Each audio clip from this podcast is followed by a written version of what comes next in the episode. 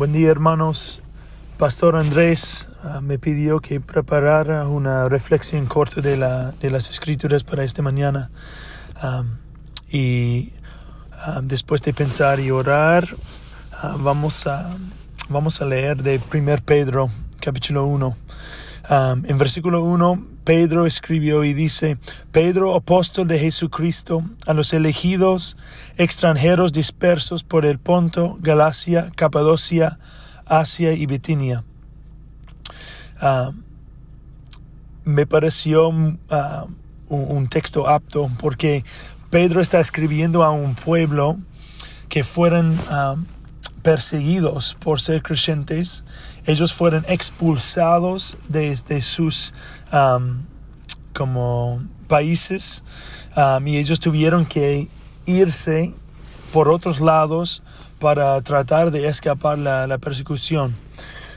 Entonces ellos, sí, lo que, lo que nosotros hoy en día uh, estamos temiendo, el hecho que podríamos morir, podríamos perder nuestros trabajos, sin, como no tenemos confianza hacia el futuro, no sabemos qué nos va a pasar uh, humanamente.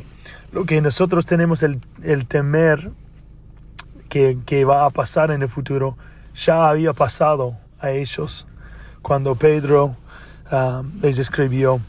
Entonces vamos a, vamos a ver cómo Pedro seguramente sabía en su, eh, como su situación, um, todas sus preocupaciones. Y entonces vamos a, vamos a ver cómo um, Dios inspiró a, a, Pedro para comunicar a personas en, en esta situación. Entonces vamos a seguir en, en versículo 2 que dice, dice um, Pablo uh, dice, apóstol de Jesucristo a los elegidos extranjeros dispersos por el Ponto, Galacia, Capadocia, Asia y Bitinia, según la previsión de Dios el Padre, mediante la obra santificadora del Espíritu para obedecer a Jesucristo y ser redimidos por su sangre. Que abunden en ustedes la gracia y la paz. Entonces Pedro dice que, que como ellos fueron llamados, fueron elegidos uh, por la previsión de Dios el Padre. Entonces Dios an, antemano preparó todo como su salvación y los eventos que él iba a usar para santificarlos.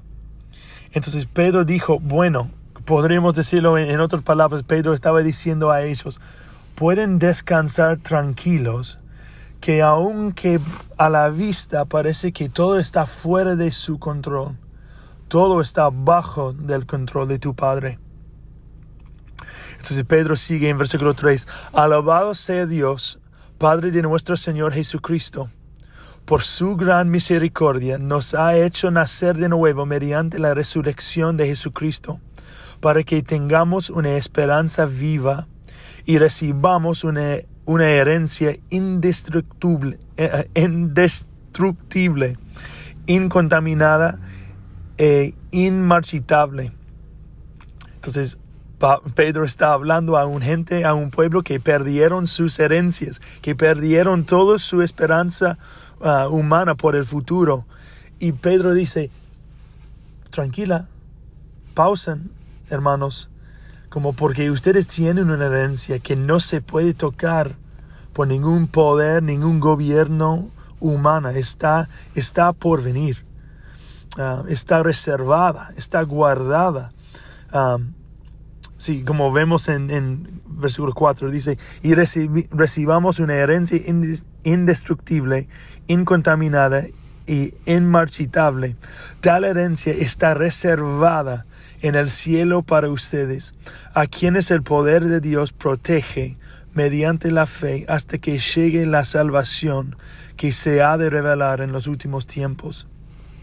Entonces Dios decía a ellos a través de Pedro que, que su salvación, su herencia era en los cielos. Entonces e, eso, eso fue su confianza, que nadie en la tierra podría quitar um, su salvación, su herencia último y su, su herencia eterna. Pedro dice, es, sigue en versículo 6, esto es para ustedes motivo de gran alegría, a pesar de que hasta ahora han tenido que sufrir diversas pruebas por un tiempo. El oro, aunque perecedero, uh, sea crísola al fuego. Así también la fe de ustedes, que vale mucho más que el oro, al ser acrisolada por las pruebas, demostrará que es digna de aprobación, uh, gloria y honor cuando Jesucristo se revele.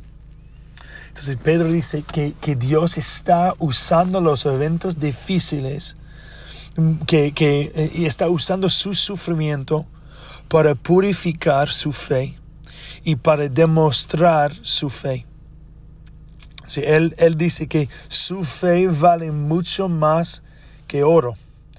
Um, en los, en los mercados del mundo, uh, oro en los últimos días, últimas semanas del último año, el precio, el valor contra muchos de los uh, monedas de varios países ha subido mucho. Entonces ha subido como unos como cientos de dólares. Y Pedro acá dice, bueno, tu fe, tu fe en Jesucristo vale mucho más que oro. Uh, entonces está, y Dios está como gobernando los eventos de nuestras vidas. Podemos descansarnos ah, en su poder, su ah, bondad ah, y su control.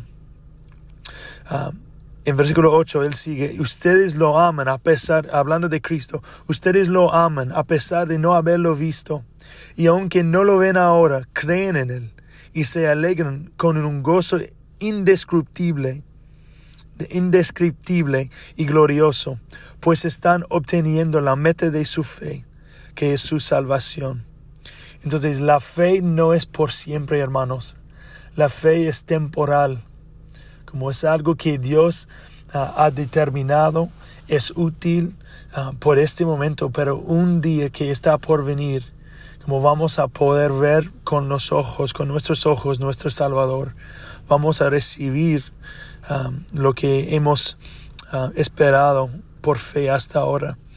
Um, uh, Pedro sigue y él dice, los profetas que anunciaron la gracia reservada para ustedes estudiaron y uh, observaron esta salvación querían descubrir a qué tiempo y a cuáles circunstancias se refería el Espíritu de Cristo que estaba en ellos cuando testificó de antemano acerca de, de los sufrimientos de Cristo y de la gloria que vendría después de estos.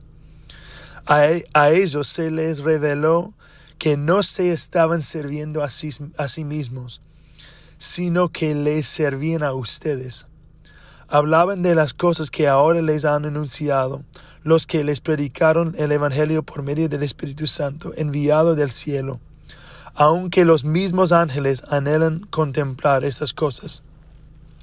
Entonces, hermanos, podemos, podemos tomar consuelo del hecho que nosotros no somos los primeros que, han pasado por sufrimientos um, quien han pasado por momentos um, incertidumbres uh, en la historia del mundo y quien han um, tenido que um, depender en la gracia de Dios para, para, sí, para salvarlos en de, de, cada día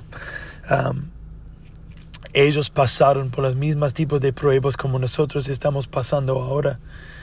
entonces podemos depender En la gracia, uh, en el carácter y en el plan de Dios como hicieron ellos.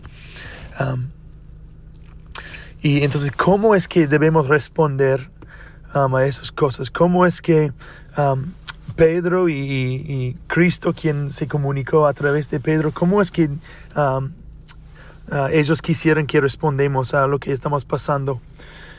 Pedro sigue en versículo 13 y dice, dice, por eso, basado en lo que él acaba de decir. Por eso, dispónganse para actuar con inteligencia. Tengan dominio propio. Pongan su esperanza completamente en el hecho que Dios va a cambiar nuestras circunstancias. No. no pongan su esperanza en eso. pongan su esperanza completamente en la gracia que se les dará cuando se revele Jesucristo.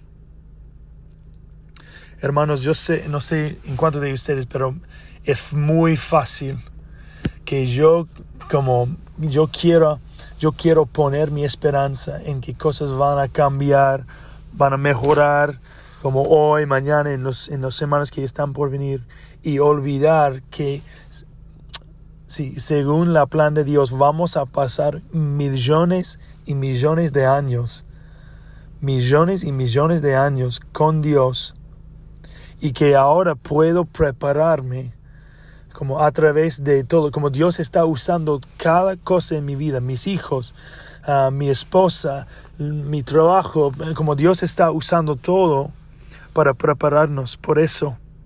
Entonces, Pedro y, Jesús dicen que debemos poner nuestra esperanza completamente en la gracia que, que nos va a dar cuando venga Jesús. Pedro sigue, como hijos obedientes no se amolden a los malos deseos que tenían antes cuando vivían en la ignorancia, más bien sean ustedes santos en todo lo que hagan, como también es santo quien los llamó. Ah, pues está escrito, sean santos porque yo soy santo. Hermanos, Dios ah, mandó a su Hijo para rescatarnos Ah, de las consecuencias del pecado. Y eso es cierto, no vamos a tener que pagar las consecuencias por nuestros pecados cuando morimos. Pero también Cristo murió para, para entregarnos ah, de, de, los, del poder de pecado en nuestras vidas ahora. Entonces, hermanos, que, que esos les animen para, para seguir dejando nuestras vidas anteriores, dejando el pecado para perseguir a Cristo y la esperanza eterna que, eterna que tenemos en Él. estamos, vamos esperando por todos ustedes. cualquier cosa en que podemos, les podemos ayudar, por favor, que nos, que nos piden. Que oren conmigo. Padre, gracias por, por tu palabra, gracias por la esperanza que tenemos, gracias por por Cristo, quien sufrió como nosotros y quien puede um, entender nuestros sufrimientos. Um, pido que, uses ese, um, esas verdades por nuestro bien y para tu gloria. En el nombre de Cristo oramos. Amén.